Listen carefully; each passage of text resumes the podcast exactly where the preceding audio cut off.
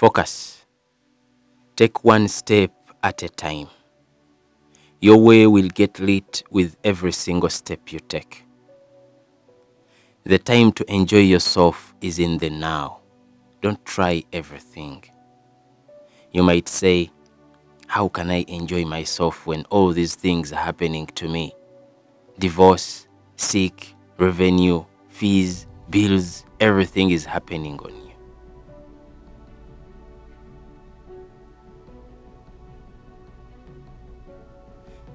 Try this instead.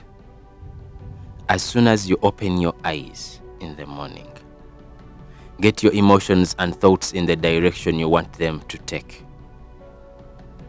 not the direction they tell you to go. Because at that moment in the morning, your creativity is very powerful. You're now thinking with your conscious mind. Don't be like most people. When they open up their eyes, the first thing they focus on is all the bad things that happened the day before, all the stuff they didn't manage to accomplish. What I want you to do is to immediately start thinking about something or someone you are grateful for in your life.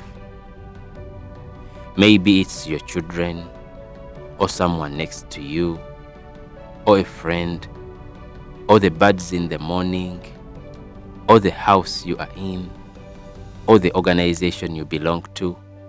It doesn't matter. Just start building from there. Your only goal in the morning is to forgive yourself. Give yourself enough confidence that you got this. Don't think about what needs to be done or fixed. Think about what you want to become. What's working instead of fixing what's not.